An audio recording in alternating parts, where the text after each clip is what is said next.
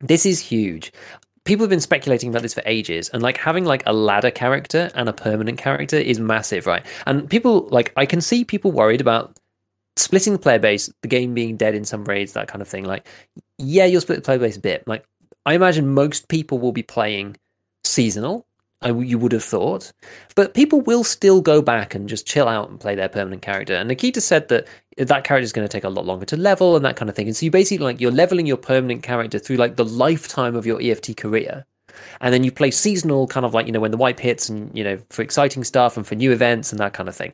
I think this is really good. I genuinely think this is great. Um t- tied in with some stuff i'm going to speak about a bit later but i think this is really really good yeah i'm a little skeptical of it all yes ah oh, i'm skeptical because it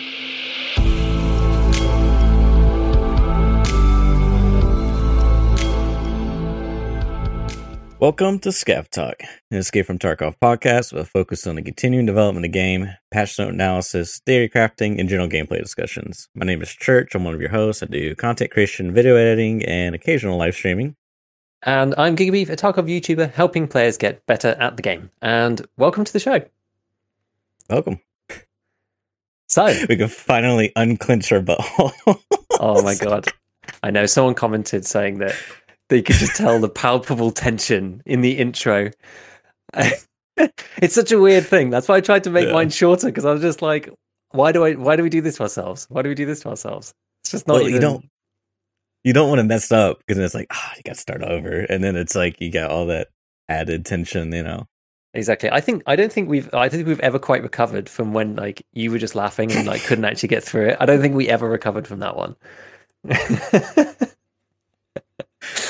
still so, dealing with trauma. Exactly. How has your week been? You've been playing any more Tarkov? Because I know last week you didn't play a great deal. Have you played any more this week? Or Negative. have you been been chilling out, just like watching what's going on online? Um, yeah, just chilling out, keeping with the news. You know, cool. Staying cool. busy on the editing side of things, making good. Did you see? Uh, did you see the tweet I put out? I did. I did. Oh my god, the green screen one. Yes, dude. Yes, I, I was like, I was like, you know, I got a bunch of things I want to do, but I'm going to do this distraction right now because this is I'm going to use this in a future edit one day. I know for sure. so for for anybody who doesn't know what we're talking about, um, Church has green screened effectively what looks like kind of a GIF. It's like I don't know how you, what format it's in, but it's it, it mm-hmm. looks like a GIF to me. Effectively, it's that kind of style yeah. of of clean um, inserting objects into his prison pocket. Uh, it's it's very very funny. Um, oh, Church is much more quiet compared to me. Uh, okay, I'll try. I'll try to turn him up. Um, Thank you. Cool. Let me know if that's better. Um, yeah, and it's it's very very funny. This thing. Oh, I've managed to put your volume on screen. Um, yeah. Yeah, it's it's very very funny. The the the uh, to be honest, that like part of his video, like he's been actually really like cracking out some like proper quality content recently. Just some hilarious things going up on Twitter, like some short videos he's been doing. Yeah, like yeah. Fun of the community and that kind of thing. Um, it's it's been pretty good. So, and that was like a, a proper classic moment out of out of one of his videos. I'm really glad. To, how did how did you do that? Did you like rotoscope oh, each frame or something like yeah. that? Or? And basically, so it was a really pain in the ass. I won't we won't spend too much time, but because I didn't have the source file, I had I just ripped it from his YouTube and basically it was like the the YouTube video, the editor that edited it, he had him like in like a, the standard, you know, zoom in on the camera, and then as he was talking and doing the thing, the editor zoomed in on him. So I had to like take that zoom and make it the same for each frame so that way you could you couldn't notice it and then that was painful because then I had to like crop out the background. So as that zoom transition was happening, I had to like readjust the cropping and like I basically just outlined his body and tried my best. And then once it was like, you know, transparent background, you put the green screen. I, it was a lot of fun to like figure out how to green screen. Cool. Something. Yeah, that is cool. And, uh, so but yeah, I it thought was it was fun. quite funny. Did you get resp- Did you respond at all? Like, did he say anything? Who clean? yeah, no, no, no, no. I thought it was good. I thought it was good. Yeah. It was it was fun. Um, so you've been you've been busy then. That's yeah, that's Midnight Dark. I'm actually um, working on uh, cropping out some other. There's a there's a meme. Uh, you know the astronomer meme where they're like dancing with the coffin. Uh, oh yeah, well, there's a Tarkov one where it's a bunch of PMCs, like a USEC Mhm. dancing, and so Mhm. I'm cropping out the background of that, and I'm using it in a oh edit that's cool. coming that's up. cool. So yeah, it's a lot of fun. Good, good stuff. That's been me. How about yourself? What you been up to? I've not been able to play a great deal this week in particular, but um, I had a good Mhm. another good stream on Saturday uh, after the last the last talk, and basically played Yeah. reserve for a couple of hours, and it's been it's been really good. I, I don't know. I can see I could see myself becoming a reserve main. Honestly, like it's it's decent because the problem is is that I find myself kind of falling back to like you look at the, the classic maps, and one of my problems with reserve was that I never I didn't play it early enough when it came out, and so I kind of fell behind a little bit, and then like lots of other people were better at it because I just was focusing on the other maps just because of what I was doing at the time. And I find that like because of the way that I've kind of developed organically as a player, um, I end up kind of reverting back to customs because it's the one map that I'm kind of familiar with everywhere. Because like Shoreline, I'm not really much of a resort chad, but I like the outside, and um, and then Woods is kind of like weird because I like the old bit, and then the new bit's kind of a bit strange for me now. And it's like lots of lots of places and lots of maps are kind of becoming a bit a bit odd, and so I end up just like yeah, factory's obviously factory is different. I don't feel like it's the same, and I don't really like interchange Mhm. it a great deal. So I've always kind of like resorted just sort of back to customs again. Um, but after playing reserve, like I kind of got on with reserve quite quickly. I mean, it's not a it's not a massive map, so I don't get lost very often, which is also really really nice because my sense of direction is awful, as people in chat will attest to. Um, like I, I constantly go to the wrong extract and and uh, get lost in interchange really easily. Um, but reserve's like kind of kind of obvious in that way, so I find it like I just it's just a nice experience, and there's like such a good range of like distances and types of fights. There's like the close up stuff in the buildings, the outside stuff around the train station, the underground. Like it's it's really it's a really neat map actually. It's like got, Yeah. it's got a bit for everybody. You know, there's like super long range sniping from like dome down onto everybody else too. Like it's it's cool. It's such a cool map, Yeah. and I I just haven't invested enough time in it. And playing it kind of like two streams in a row. I played it like the s- uh yeah like Friday before the before the um, last one that we did Mhm, and then mhm. and then basically all of Saturday, and it was just oh dude, it's been it's been amazing. I've been using the SR15, so oh sorry SR25. Um, I'm gonna make a like make a video about it. It's gonna be sick. It's gonna be good. So I've I've been doing that and like mostly mostly editing um in the downtime I've had, but I've been a lot busier this week than than last week. So, but it's um it's it's been decent. It's been decent, and there's been there's actually been one fun thing that I will probably mention later because I don't want to derail the conversation too early because we've got other stuff to talk about first. That I'm probably going to talk about about like how you can play Tarkov and have fun, even if you're an experienced player in downtime when you know that you may actually just have to leave, right? Because like some some of my and this is one of my issues with trying to get enough time in is that some of my downtime and like a lot of my downtime is kind of like I I have like maybe between like it, it kind of depends like with the baby and stuff like so I I'm not just like I don't have a dedicated block of time to do something and that's why editing is great because you can just like pick it up and, and go back and pick it Yeah. up and go back um and it's uh you know it just it just depends really and there's there's a there's a fun way of like you know playing the game without feeling like you're just suddenly gonna have to leave and stuff so anyway I'll, I'll get into that later but it's it's it's been good by the way Ghost just raided the uh raided the stream so uh hey guys thank you thanks so much for the uh for the for the host and, and the raid Yeah, I just want to quickly comment on Reserve as a map. I I really like how they designed it. There's just like so many. There's it's like so many unique elements to it. Like you have the the button alarm system. You know, I mean it's it is annoying and loud, but it's unique in that it can like spawn raiders, and it's like this. It opens an extract, and then you have the um, sort of like close range combat, long range combat, mid range. Like it has a variety of uh different. Then they got like the whole underground area they added, and then you got the train that can come in that I think also can spawn raiders, and then you have Gluhar. it's Like crazy. there's so it's such a dynamic map in that regard. I really like it for that reason. Um, Yep. yeah, I- exactly yeah, it's Exactly, it's a really cool map. Cool map. It's so good. It's so good. Anyway, right. So the big news this week: the podcast with Clean, with Nikita, with uh, Brandon Herrera, and like a bunch of the other guys.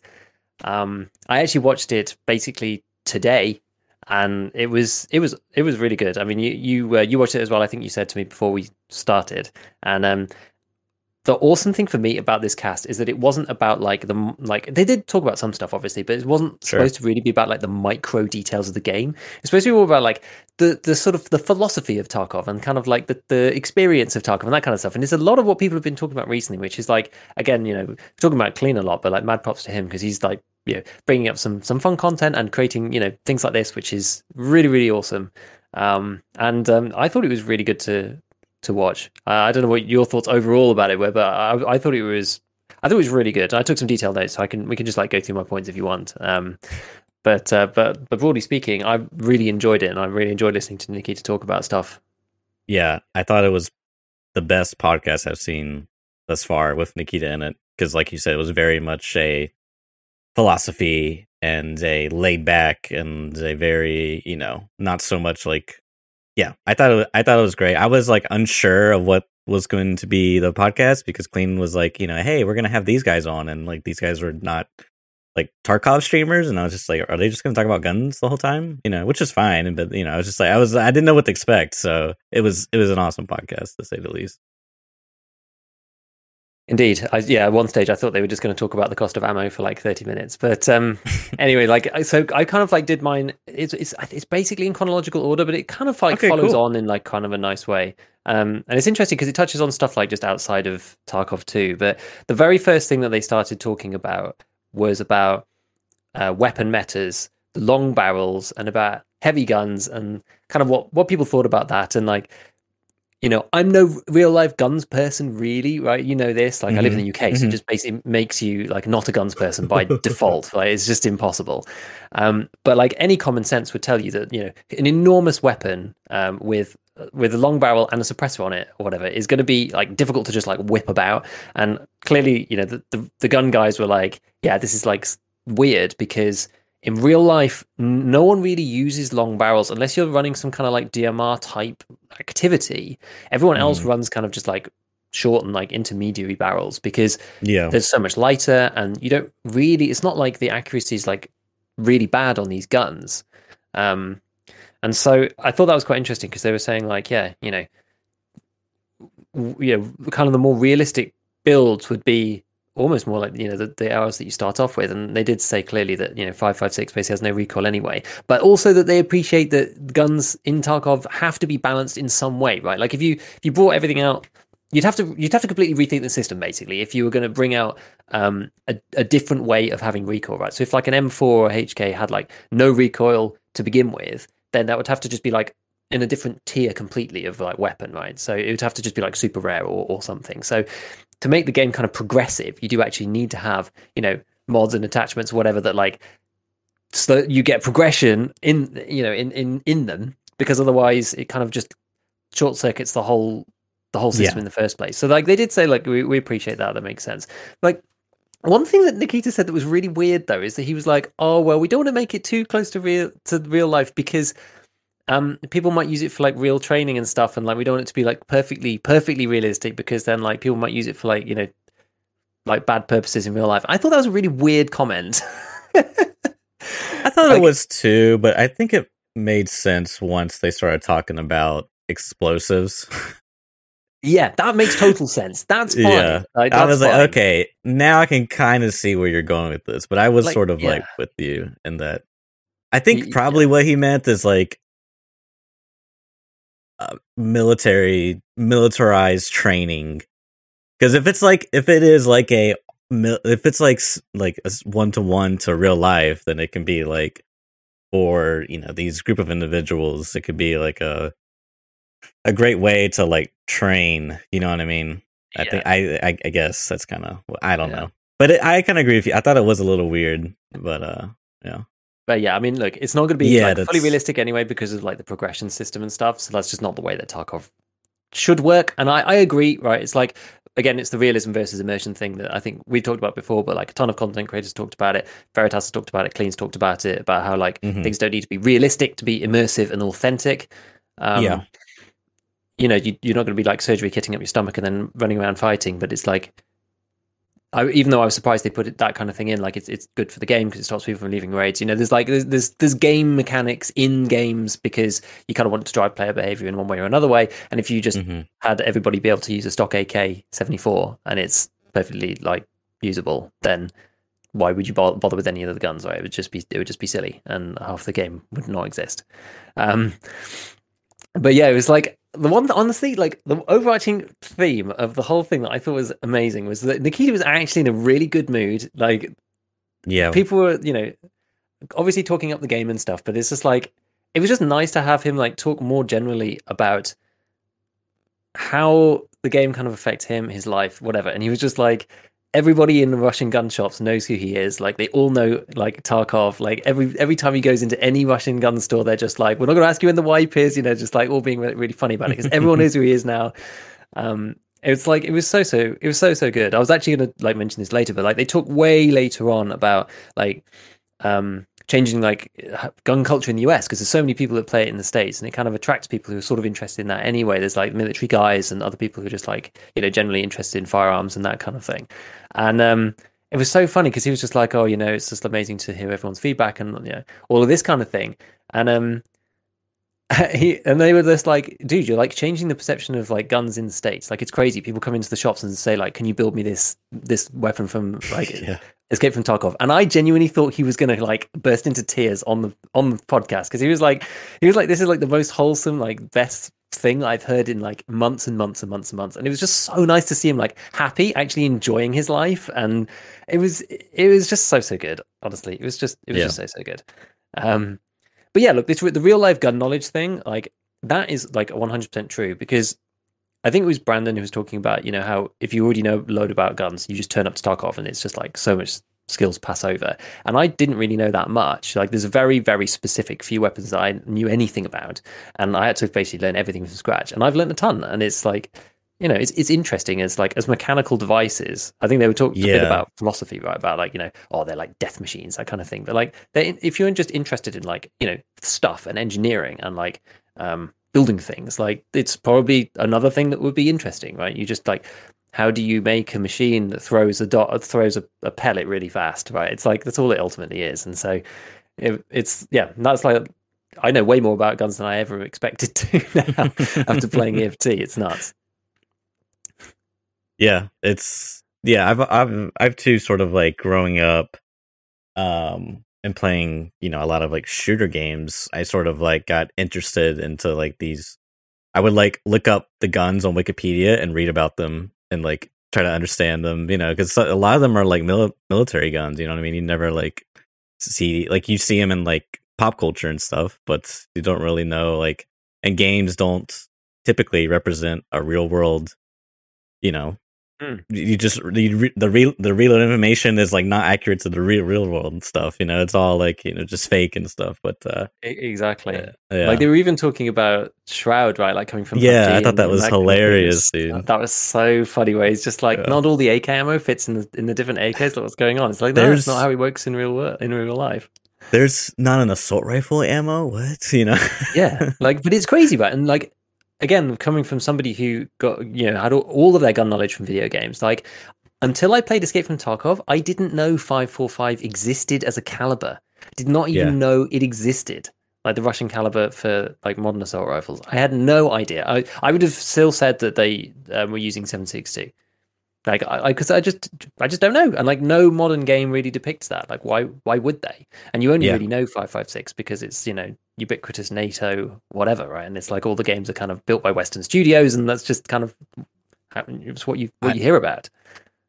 I even think the most recent call of duty title lists the ak 47 twice. One is in the 762 variant and the other which is like incorrect as the 545 by 39 variant. It should be ak 74 not ak 47 i think i got that right but it, that, it's like i even remember learning that way well not way back but a while you know a while ago when i was like you know oh these ak's are so cool you know and i would look it up and, I'm- and then you see like the calibers and it's like what's going on here? You know it's like yeah it's really tarkov's really unique in that aspect. It's really unique and uh yeah I, it's that's it's really cool man it's really It is. cool. It is good. It is good. Right. So, next up, they said, or Nikita said, that they're starting Mhm. to going to be introducing the storyline quest soon. So we know that they've kind of said about this and they've spoken about it.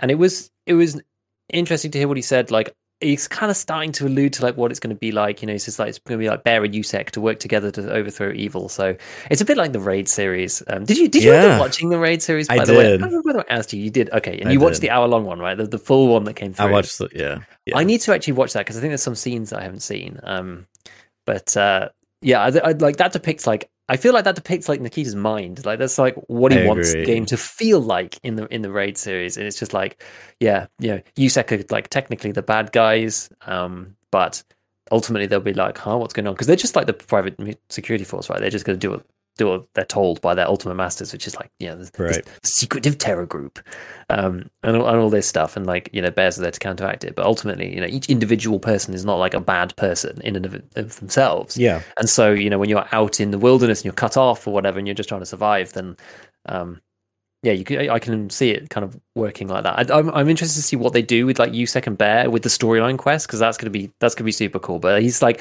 started to allude towards like how it might get done, and you know, you're gonna have to work with people. I don't wonder if there's gonna be like AIs and, and things you can interact with. I don't, I don't really, I, I'm not really sure what the format is gonna be. Whether it's still gonna be multiplayer. I think we talked about this before, but yeah, I'm just, I just don't know. But you can see kind of what he's getting at anyway. Um, yeah.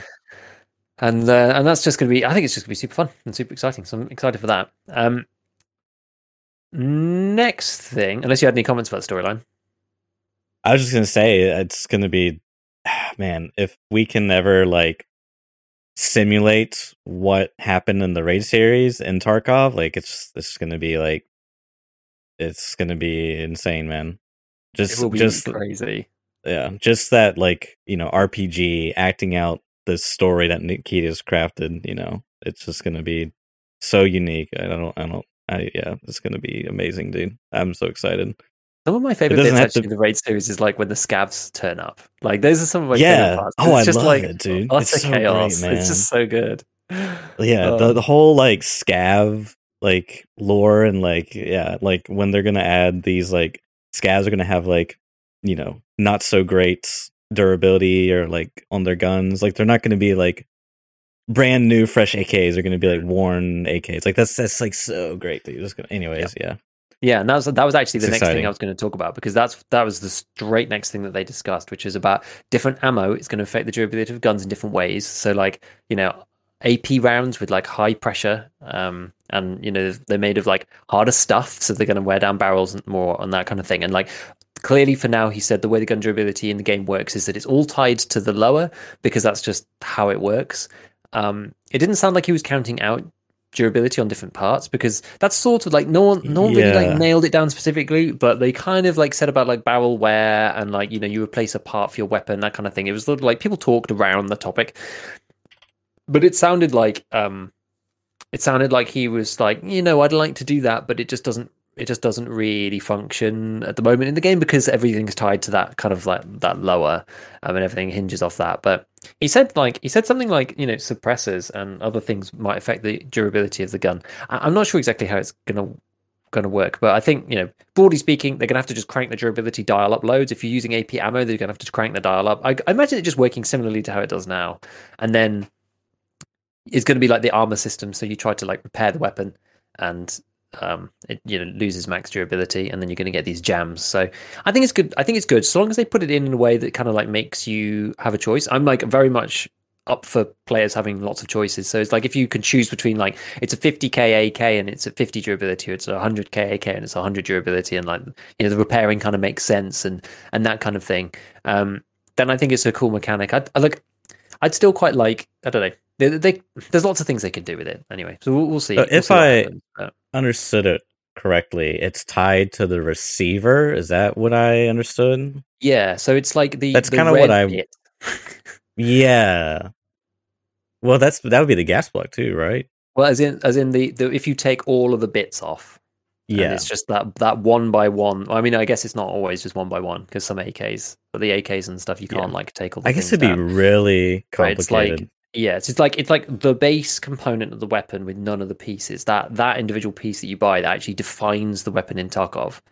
Um, it's like what is it? It's like the the trigger assembly and like the firing pin Mhm, mechanism and that kind mhm. of thing. It's like the smallest you can get it for like the M4 or whatever. It's like you just have that one by one block, and it's called like M4A1. I mean, that's the reason why the ADAR conversion thing works in EFT, right? Because of the way that the um the way that the game is hinged off that. Like there is like one piece which is a base piece, and then every other piece yeah branches off from that like initial part. It's not like it's just another part, you know.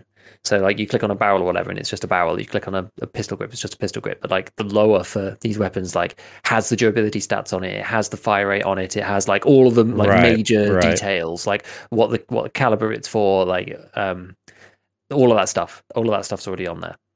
Um and so that's already got. I mean, it's that's how it works now, right? They have durability on that part now, and no other parts have durability. I think it would be so sick if they had added durability to all the all the pieces. Like that'd be so cool to be able to just like change out one piece or another piece because like it's gonna be it's gonna be okay. And he says you're gonna have to look after your guns, and I would hope like people yeah, talk about like gun cleaning kits and stuff. You have to look look after your weapons and that kind of thing. And so I think it's gonna be fine. It's gonna be fine the way it is now. There's not gonna be any issue, and I don't think there's a huge advantage in like having all the components have all their stuff. It would just it would just be neat. I think, but um, I think it'll be okay the way they implement it now.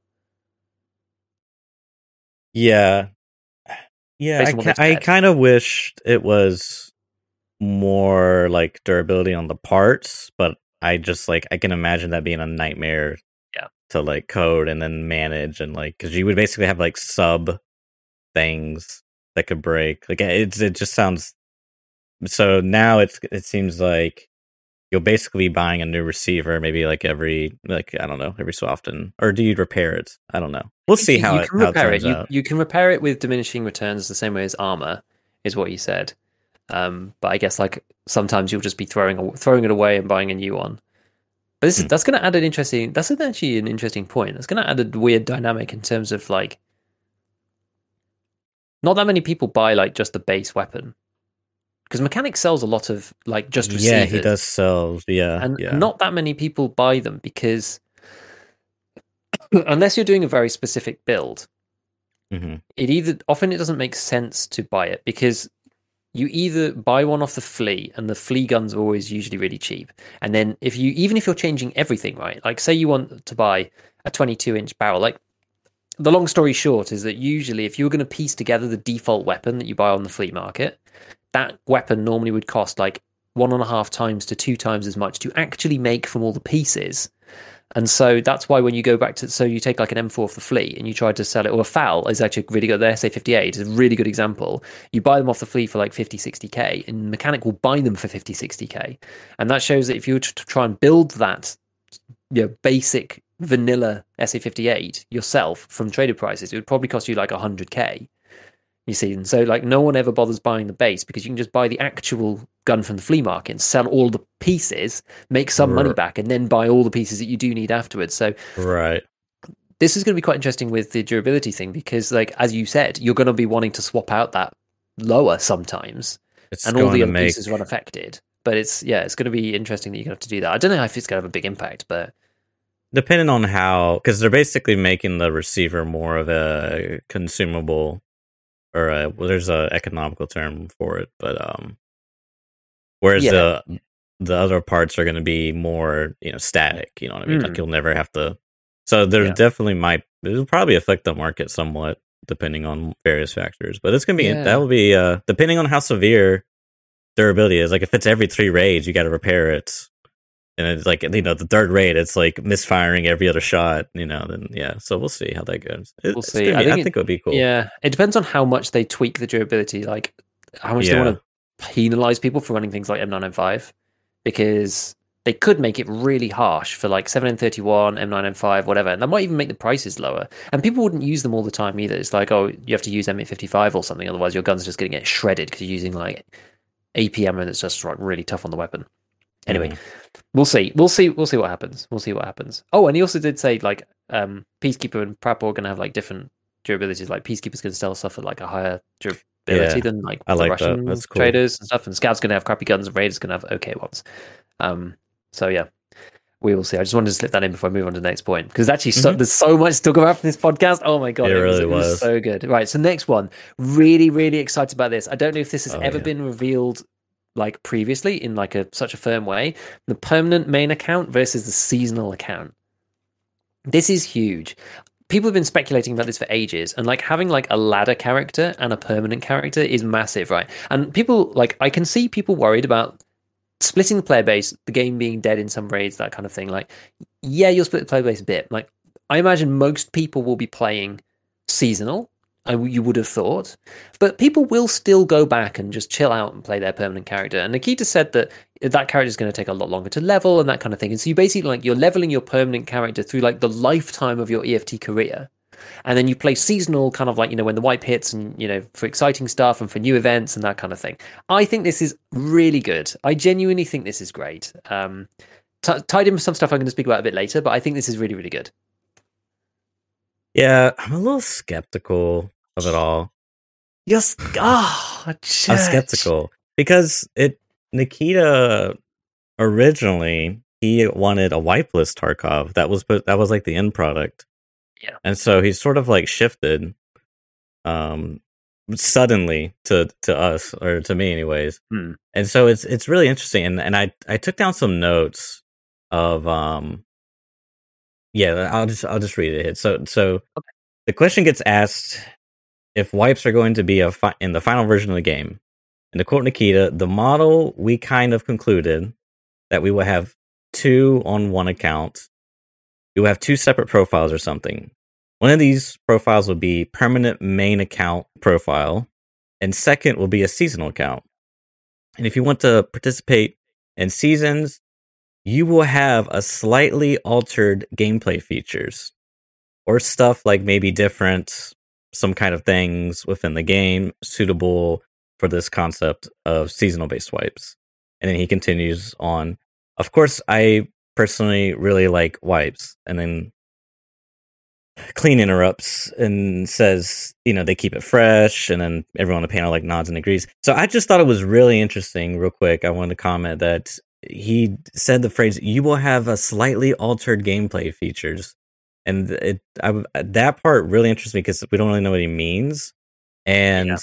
he goes on and where he says suitable for this concept of seasonal based wipe so that can to me that could mean something like dynamic events within that wipeable period you know mm-hmm. that but again i don't really know what that means and then so to to go back unless you had something you want to say nope keep going uh, to go back Nikita picks back up and he says, It's like the gameplay we want it to have actually. It's more survival thing, struggling, you know what I mean? And this is in reference to him talking about how he personally likes uh, wipes, you know. Yeah. Um and so then Clean interrupts again. He says, I hope there's a hardcore Deadly Slob slash Pestilly server. Like even harder economy, maybe like changes to the container, whatever. And then Nikita responds and he says, most likely it will be something like different. It will be more hardcore seasonal based thing and it will have influence to the main account, but the main account will be like prolonged in terms of leveling. And then he goes on about multiple profiles and how they intersect, like arena profile and things of this nature. And then eventually he gets interrupted and they ask, uh, are they going to be on separate servers in reference to the main account and the wipe account? And he's like, yeah, yeah, like everybody on the server must be wiped. So again, it will be an optional thing for those who like the idea of wipes. And again, it's like the thing is the thing is this will be an option. I think, I hope that you will be able to benefit from this mode. So if you play like seasonal mode, you will earn something and transfer it to your main account. And then he goes on about how people love the early game wipe, and then the topic gets changed. You know, so it yeah. was. It, it's just like it was super interesting hearing that because it was like my first reaction was like, "Whoa, this is new," yeah. and then once he mentioned slightly altered gameplay features, and then there's talk of hardcore, and then the key's response to that was like, "It it will be different. It will be more hardcore seasonal based thing. It's just like I don't I don't know. It wasn't very clear to me what the difference between the two was, and I was it was very jarring. What yes. Okay. I kind of like I know I know what you mean because he's he hasn't said anything about it until this now. my first initial like just take on the whole topic is that Nikita is able to he's allowed to change his mind firstly Oh yeah, and for sure. I think he should. He, I think he certainly has. And there was like the whole Yeah. section of the end, which I thought was like really, really cool in general. Mhm. Which I'll touch a bit more on that in in a, in a second. But like, just about his like mindset and about how he listens to the community and that kind of thing. yeah, yeah. I think that he's like seen a lot of people talking about these kind of topics and thought like, you know what, maybe this is kind of cool, and like maybe a wipeless Tarkov is like okay, but you know, ultimately Tarkov is about. It's like what I said in my video, right? Tarkov is about the journey. It's not really about the destination. Like once you've achieved yeah. everything in the game in EFT, then there's nothing else to do other than play the game. And it's like the the journey of the of the struggle and stuff is is is interesting. Like okay, so I'll, I'll like just go through a few of the, the points that I wrote down from it too, because he said Yeah. like they talked about so much stuff within that particular topic, and I feel like there's like little bits and pieces that I, I picked up on that I thought was really cool. So okay, so you said that like seasonal would be more hardcore than it is now, which is what you said, right? Permanent account is prolonged in terms of leveling, which I brought up a second ago. On seasonal, you would earn something in that wipe for your permanent account. So there would be some transfer back towards your permanent account from the seasonal account. And I think like Clean maybe speculated it was like cosmetics or whatever. Like I, I don't know Mhm. exactly what that would be, but that would be that Mhm. would be pretty pretty cool. But okay, so then when they were talking just in general about like his philosophy of the game and and that kind of thing, um, and this was actually the clean rant about n- him wanting to Nikita to make the game he wants to make, right? That one, Yeah, which yeah, was which was which was good, and I'm actually really glad that he that he said it, and like I think Yeah, I'm Nikita so responded really well to it, but I'm glad that like because he was kind of like, "Look, I'm, I am right. Like, what, what do you want from me?" kind of thing. But like, I'm glad that Clean said it anyway because it's something that a lot of people have said, have, have thought and written down and pro- tweeted about and spoken about in YouTube videos and all this kind of stuff. But to actually be able to like, I, I feel like Clean's one of the only people who, or maybe Pestily, could like actually say that to him because like Clean has known Nikita for ages, right? Like Clean used to work at yeah, Battlestate as a community manager, I think, at one point when he was doing Yeah. like weapons licensing or something, like way back in the day. And as he said, he was basically the first streamer of it because he was like in the inner Mhm. circle of BSG. So, like, of all the people that can voice that, like, slightly harsh opinion that you could only voice really if you're like a friend of the guy, yeah, Clean was like in the perfect position in order in, in order to do that, and it not being in like a pure EFT focused podcast too is like slightly more informal, is a bit more like chatty. I think he did it in a good way, but he got the he got the perfect response out of Nikita, which was like so. He said, "I would make the games, I would get make the game so much more hardcore, but it would probably cut the game in like half or like a third of like the existing player base."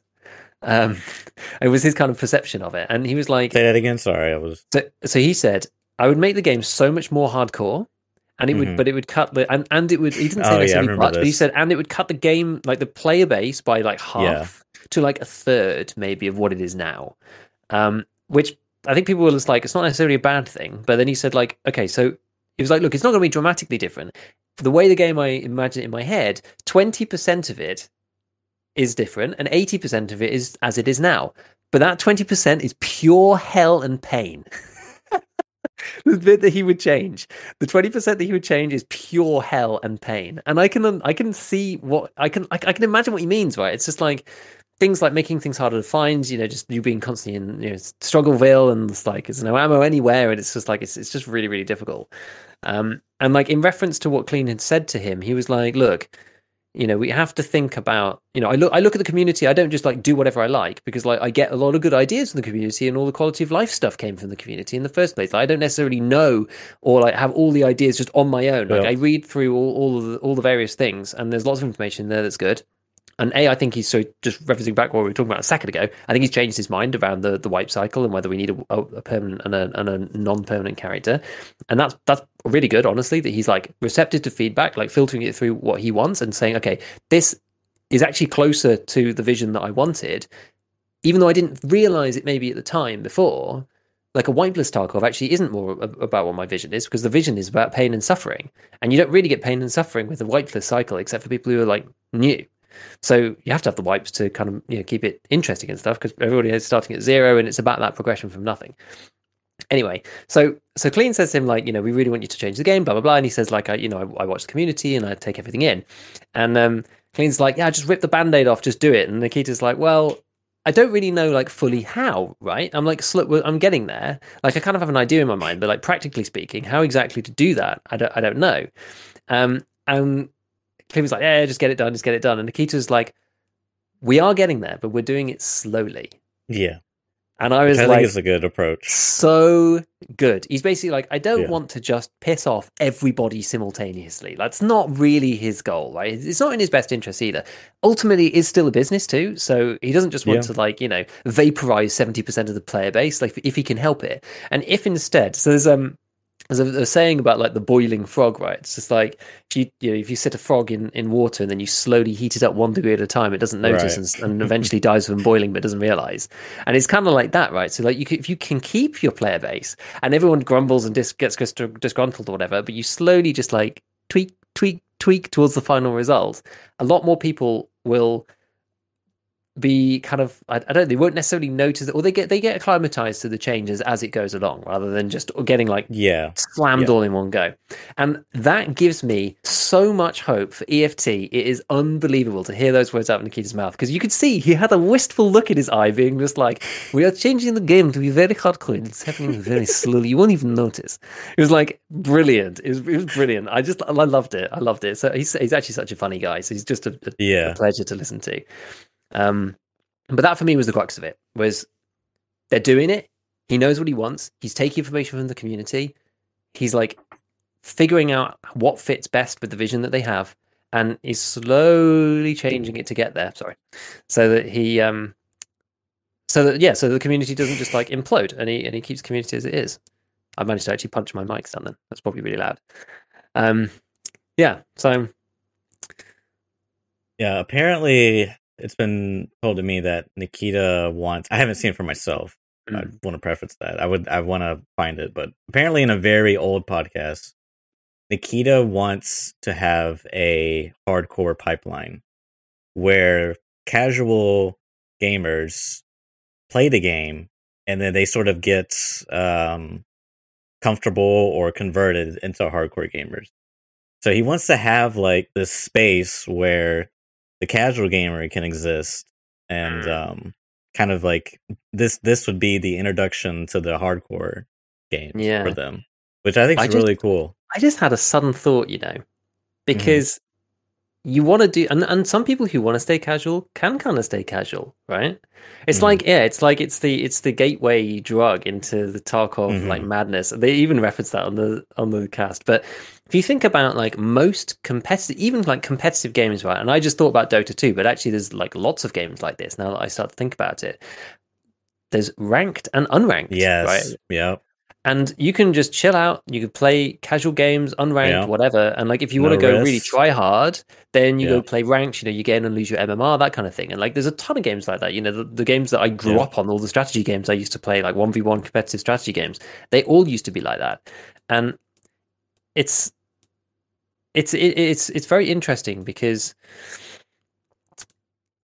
you want yeah exactly like you want to keep people and if you had like again i know people are worried about like splitting the player base and stuff but like one of my points by the way is that like you split the player base every time you make a new map so should we just not release anymore. But anyway um outside of that you kind of then like this is one of the points i've had about hardcore for a while is that you kind of segregate people out, right? So people who just want to chill out and play, they just play the normal one, and then people who want to play like you know, super super hard and like the new version, like rush to the end and like do as much as they can, all the all of the in-game material and stuff they want to get through it all. They're all playing the other one, and the servers are not the same, and so it means that the new players will have an easier time because they're not fighting against you know even somebody like me who's not like an FPS pro, but just like knows the game fairly well and and will die quite often to them, right?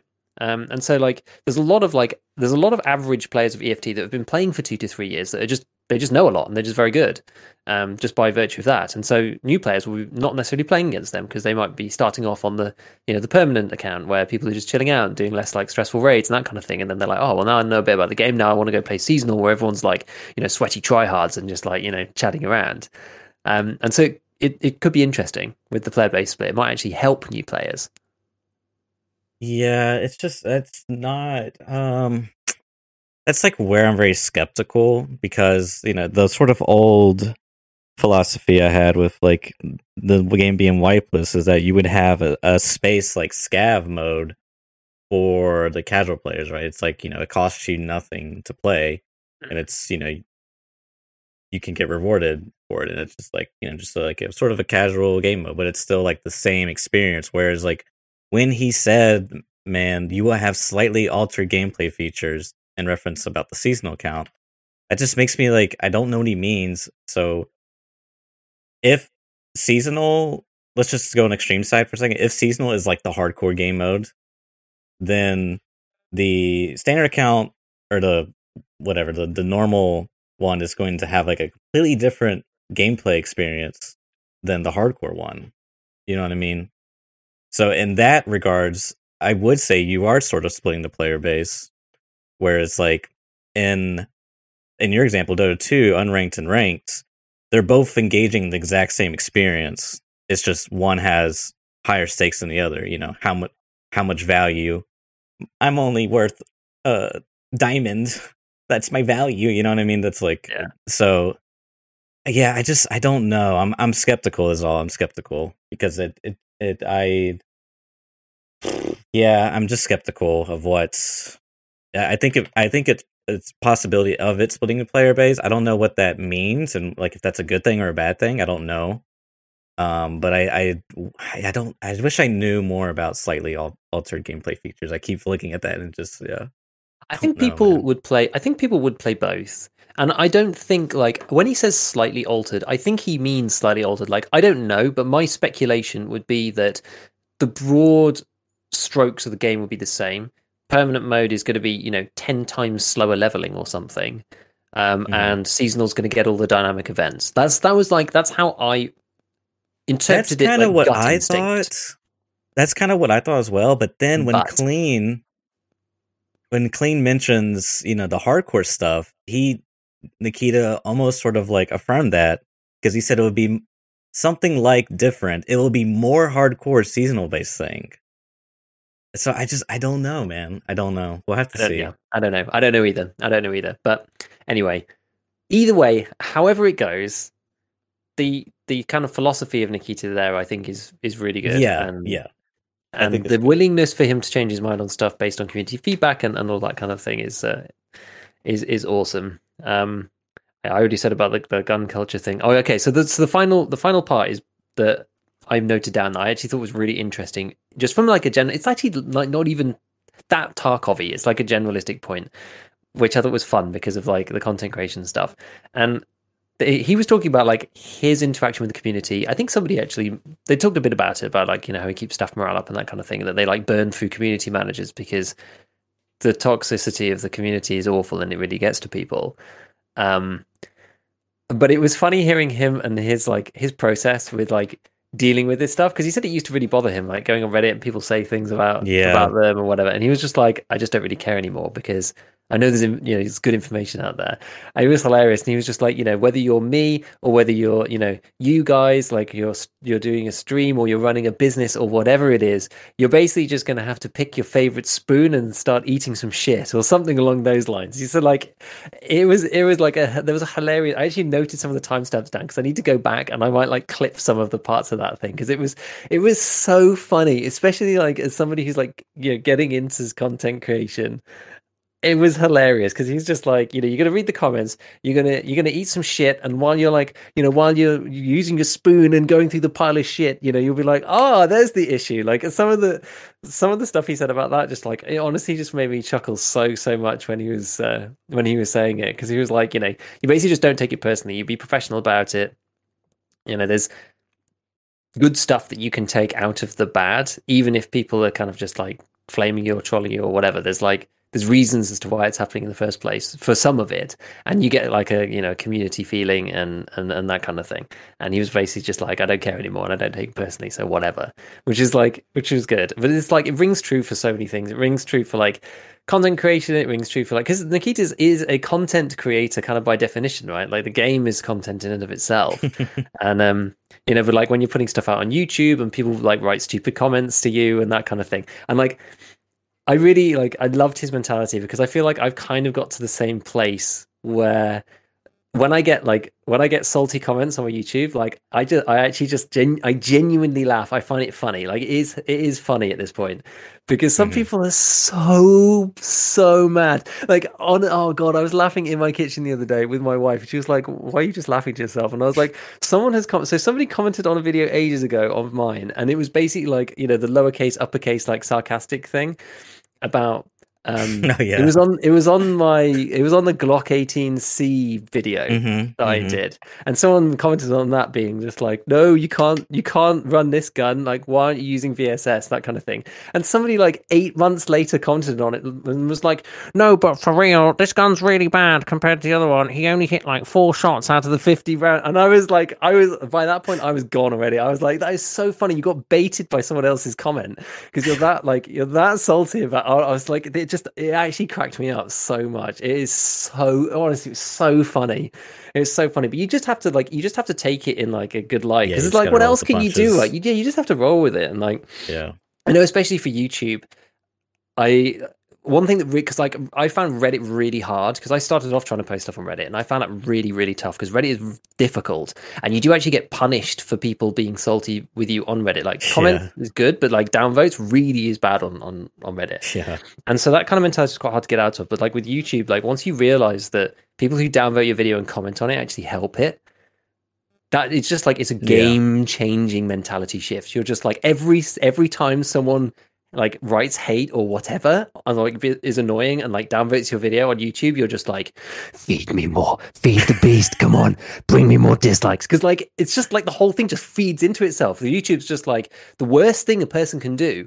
Honestly, the most damaging thing a person can do on your YouTube video is watch 15 seconds and then click away Mhm, and click away from YouTube completely. Actually, mhm. that's like the, the close the tab and go and do something else. That's the most damaging thing someone can do to your video on YouTube. Like clicking the clicking the downvote and writing a comment is just like and then going and watching another video, YouTube's just like this user is sucked into a YouTube hole here, and this is brilliant, and like counts it as a big plus. And like as soon as you realize that, it's it's great. And this is the same thing with Nikita, right? It's just like people are you know terrible to him on, on online, and it's because people are like super passionate about his game, and there's like there's value to be taken from it. Um, that's what one of my, the, my favorite thing that he said though. He was just like, oh, you know, people call you names, whatever, that's fine. But he was just like, it's the ones who write, you know, they write a professional article about how terrible you are and it's very it's like precisely insulting it's like professionally written honestly it was so so funny oh god that whole that whole section cracked me up. Like any content creator should just like watch that bit about him talking about how to deal with the hate. It's just like it was absolutely perfect. It was sublime and it made me laugh and i thought it was brilliant. I, I thought that whole section was just great just to see just to sort of bring attention to like hey nikita's a human being just like us all you know what i mean? It's Yeah. like man dude anytime it's like anytime they post something on whatever platform the toxicity and like the comments just like unreal dude so Exactly. You basically get like three people going like fix the servers, fix the desync, and then you get the oi guy who turns up who's just like, "Yo, Battle State, we love you" with a huge GIF, and that's like Mhm. every that's every community post from from BSG, Yeah. especially on Twitter, especially on Twitter. but So- um Yeah, yeah to I think that was uh I think that was it. I think that was basically it from the um from the cast. Anyway, was there like were there any other like key points you think I've missed or, or anything? That was like me taking notes as I went through because there was there was a lot of chat about a lot of stuff, and there was like some stuff that was like real life stuff, gun stuff, you know, some unrelated things to Tarkov. So I kind of like tried to distill down the Tarkov things because those are the things that I was you know, more interested in. Like I I was interested to hear what those guys had to say about like using REAP-IRs in real life and then this kind of thing and the guys at Trijicon being like, "Oh man, it's in the game," and like they're like, "Yeah, man, it's like the most expensive like thermal in the game," and like it's you know it's like one of the best things, and they're like, "Oh, that's super cool," and just like random stuff like that. But um, everything else was, uh, I think it was just like, yeah, real worldy stuff and that kind of thing. Unless, uh, there's anything I yeah just the last thing based off what you said about you know that whole like uh toxicity there was also a section where they talked about like providing feedback and um i really enjoyed that because it sort of like gave me hope because i have like a couple different projects i'm working on in that regards to like feedback one of them being with arc semester and um Mhm. it's like a super detailed thing and anyhow so that's like yeah i think that's great that they sort of like I mean, they meme find it find it a bit, but uh, I, it was great. It's just a sort of like Nikita is like very receptive to that thing, but there's just a lot of noise. So the hope there is that we can just like cut through that noise and yeah, so yeah, that covers it. Uh, what do you want to do for this remaining time that we have left? Well, I guess like because given that we don't have a, a, huge amount of time, I don't want to start on like a massive topic, but like what I I wanted to touch on what I was talking about like right at the beginning, which was mm-hmm, about mm-hmm. kind of like you know EFT is like sometimes a bit of an investment. Like you, if you don't want to play factory and you want to play like a real raid and kind of like improve and get better. So I've been doing, I've been doing the bosses quests for Shturman recently, and it has been a lot of fun because the bosses are quite uh difficult, right? And they require kind of like a, a, strategy. I feel like playing the bosses in EFT is almost more like playing like a regular RPG in in many ways, right? There's like specific loot drops and there's like rare spawns out of them, and like you have to kill them a certain number of times, and then you get the, the rare loot if you're going to farm them, that kind of thing. But even just killing them once is hard, right? And but they've got like a specific AI and there's like a place to go. You know, it's, it's a bit like it's a bit like anything. It's a bit like um like so many other games. I guess like I've never played WoW, but I imagine it's like a semblance of that, you know, Faster Than Light or like Diablo or like any of the like sort of rogue like type games as well, where like you go, okay, well look, here's the here's the scenario and here's the AI, and you have to you know try and try and defeat it. Um, mm-hmm. and and one thing that, especially for killing Killa, because they're just like I find just interchange of challenges, everyone knows. I found the offline mode so useful to being able to kill these bosses, right? Yeah. Because you can spawn them 100% of the time. Because that's what, honestly, one of the yeah. biggest problems with them is that you only see them like 35% of the time in the map. I think it's 38 yeah. or something for Killa. And then, like, I'm not sure about the other guys, but it's all, it's about that, right? It's like 30 to 40 for, for all of them. So half the time you're just like, are they here? Are they not? And they, some of them spawn in different places. I know Shturman's a bit easier because he's always in one place. You kind of know. And he telegraphs himself with the SVD. So it's not too bad. But someone like Reshala, you're just like, you know, is he here? Is he in dorms? Is he in Fortress? Has someone killed him already? Like, are there other players there? Like, you don't really know. And so being able to know, eight, that you're the only PMC on the map, firstly, you know, obviously that's what happens in offline mode. And then secondly, that you've like forced the 100% spawn rate. So he is somewhere. Like it just mm-hmm. really, really helps. Because one of the problems that I had with it, it was that it was just a sheer lack of practice, right? And every time that like I find him, I'm kind of surprised. And there's other PMCs, I'm getting third party, and it's just like, it's just a complete mess. And so playing it in offline was actually like, firstly, quite relaxing. And secondly, just really, really, really useful because like, yeah, you can just quit whenever. Like as I said, a lot of my downtime is quite unstructured, and I could be interrupted. Like you know, if I want to, I can block out time to do various things. But um, you know, if you've got like family and that kind of stuff, it's just it's just it's just tricky, and sometimes you're required to do things at like very short notice, and so. Um, that works for kind of editing, but it also works for playing offline because you can just like either just sit in a bush or just like just quit it and just restart another one. Um, and so the final boss quest that I'm doing, so I've done all the others now. Final one I'm doing is Glukhar.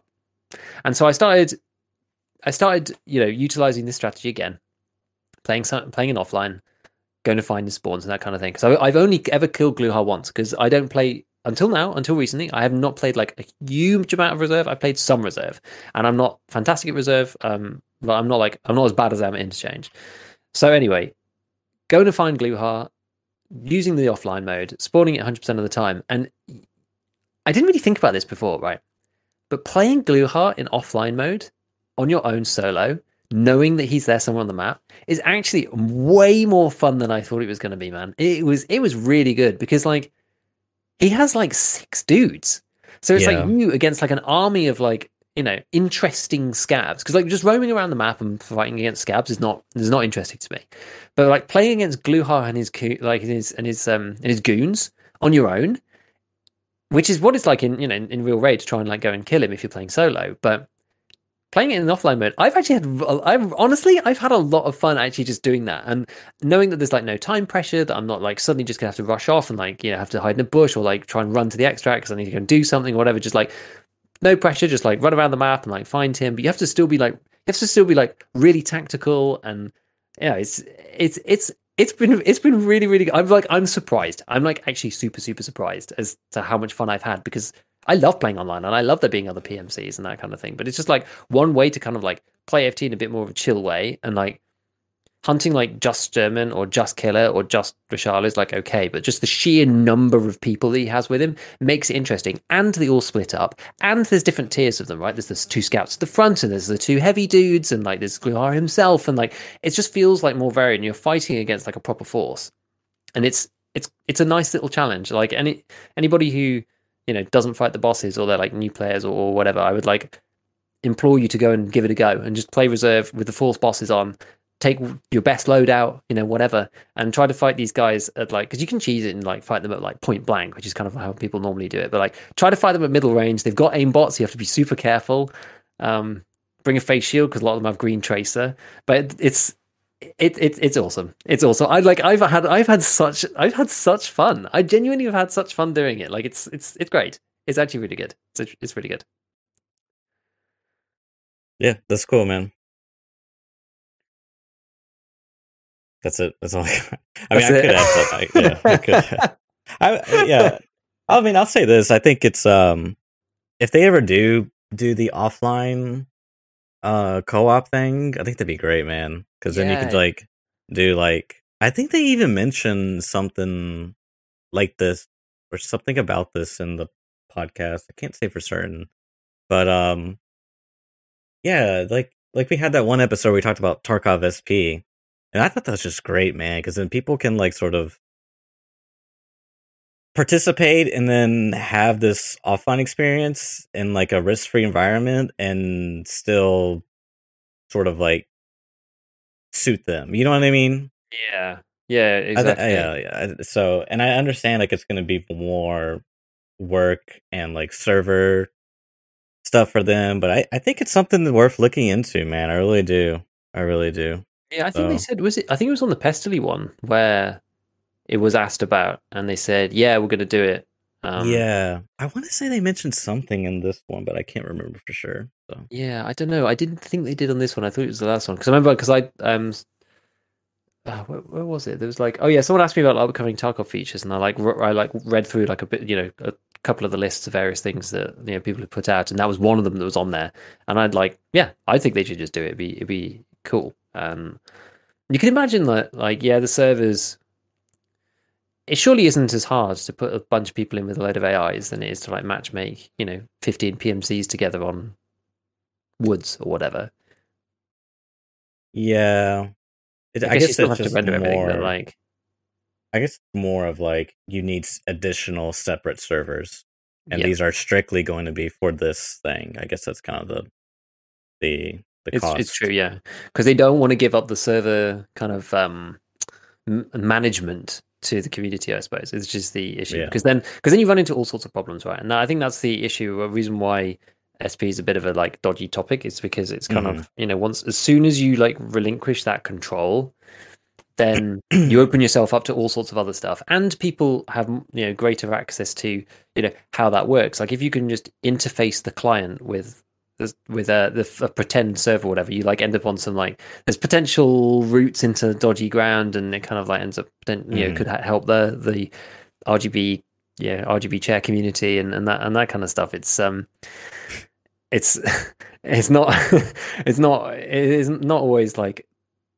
perfect from like a business angle from them. I don't think, which is probably why they want to keep hold of those servers. But I think they should do oh, it. Yeah. Otherwise, more people like more people look into it. If they if they like, this is the thing, right? You can't stop people from. You can't stop a want. You can either facilitate that want, or you will force people to the black market. Right? That's the way that things go. That's just how it's going to go. And so you know, you have like give them more hoops to jump through is another tactic. Yeah, yeah, you, yeah, all, all that, all that, exactly. Um, I mean, I don't know. Like, I don't know how they could do it. I'm not sure. It's. uh I think so. Did somebody even mention at one point that they'd be willing to like you know pay for extra servers or whatever? Was that for Arena? I can't remember if that was for Arena. Someone being like, "Oh, maybe you have to like pay for extra stuff," but I don't know. I don't know. We'll see. But yeah, uh, it, it it would be good. It would be good. I know a lot of people have like asked for this this co-op offline, but it's like I can kind of see why, like, especially if you're new, I can kind of see why, you know, you can go and test stuff out and that kind of thing. And I just never, I did not expect to, because I, I was just doing it for practice, right? And I, I never expected to enjoy it as much as I did. And just to kind of have, like, you know, there's no, uh, what's the word? It's kind of like requirement for like staying in or anything like that. You could just do it whenever. If you Mhm. think you've got spare a couple of minutes, and like if, if you don't finish the fights, that's like okay, fine, I'll, I'll go. And maybe that's like maybe that's anti Tarkov, but like you know, it's it's sort of refreshing. So, but you don't like you don't gain or lose anything out of the raid yeah, in terms of like kit, right? It's just like you your own is, but is is your practical experience is that is that loot in and of itself, right? Is that is that valuable? You know, should you be playing? Should they even have an offline mode at all? I know it's for testing, but and there's one thing that I remember reading about with like how Nikita doesn't really play the game because like he kind of wants to play it when it's finished because it's like not ready. And I was like, man, you know, I'm kind of like je- like jealous of those people who are going to play Tarkov like 1.0 if Yeah. we ever get there because no matter how much it's different right we're like follow we're like on the community of like following through everything that happens as it happens you know it's not going to be quite the same if we end up going to TerraGroup Labs as part of the story because we'll be like been here before you know it's like it's not it's not quite the same it'll be like you know you're playing like a you know, new sure. rpg game and you get to like the end boss but like you already know the whole layout and you know how all the ai works and stuff like i don't know i feel like it's maybe it's kind of like ruined the experience for, for us a, a little bit. So I'm kind of envious of those people who are not playing, don't even know that it exists necessarily now, and then like when it releases, go, oh, let me pick this game up and like play it from the, start, like the way it's supposed to be. Like I'm a little bit envious, honestly. I'm a little bit envious. to your point, I think Clean Clean said something similar to what you're saying, in that you know he envies those first wipes. Like he wish he could go back to that first wipe experience way back in the day, and you can imagine how different the game was then. But uh, yeah, Yeah, that's for sure. I mean, he was talking about med animations, right, and about how you yeah, run and gun and shoot, and whatever. Because like when I started playing, the med animations already in. hmm So he was, you know, he was talking about the the the old the ye olde times. I think there was only like two pieces of armor. There's like fort and like a kiver, and that was basically it, and that kind of thing. So uh, it's fascinating how how far the games how far the games come. But like, yeah, I'm just I thought it was cool. Nikita seemed to be in such a good mood the whole time yeah, on that podcast, and I just liked to see that he was like people were telling him like nice stuff. He was happy. It wasn't just about things that were broken the whole time. It was about the philosophy of things and like not like you know oh the game's bad or the game's broken or you know you need to fix this or you need to fix that. It's more just like okay well you know what do we think about the meta builds like how does it work in real life like how closely do you want to match it with Mhm. that that kind of thing. It's like more about not even it's not even balance. It's just kind of like I don't know game feel I suppose in in some ways which was just great. It was just, it was just great. It was just great. Yeah. I, I, I liked it. I like the philosophy. it was by far, man, just like such a great podcast, dude. Such a great podcast, the best one I've seen by far, man. And it like broke my expectations. I was like going into it like, okay, a bunch of like gun guys are gonna give their opinions on how the game should be more realistic, and it was just like absolutely not the case. So yeah, exactly. great. Yeah, there was. Some, I saw some people complaining on Twitter, being like, "Oh, you know, shame Nikita was getting like, interrupted so much and and all this stuff." But like, I didn't think he like. I know that people. I know people were kind of like having their say as well.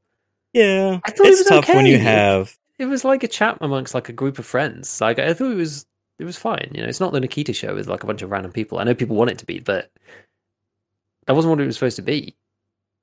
Yeah, I think it's tough when you have that many people on a panel. Everyone wants to like because our the time is limited and time is valuable. Everyone wants to be heard, you know, and it's it's it's tough. And then I think I think to that point though, I didn't it it did seem going in, you know, I like to watch people's body language and, and Nikita was a little the one uh, I think I think he almost was like, okay, great, now I'm to get battered about the game. I think that was sort of what was his first impression, but then it changed like and by like halfway through, like it was just like completely different Nikita versus like that first five ten minutes.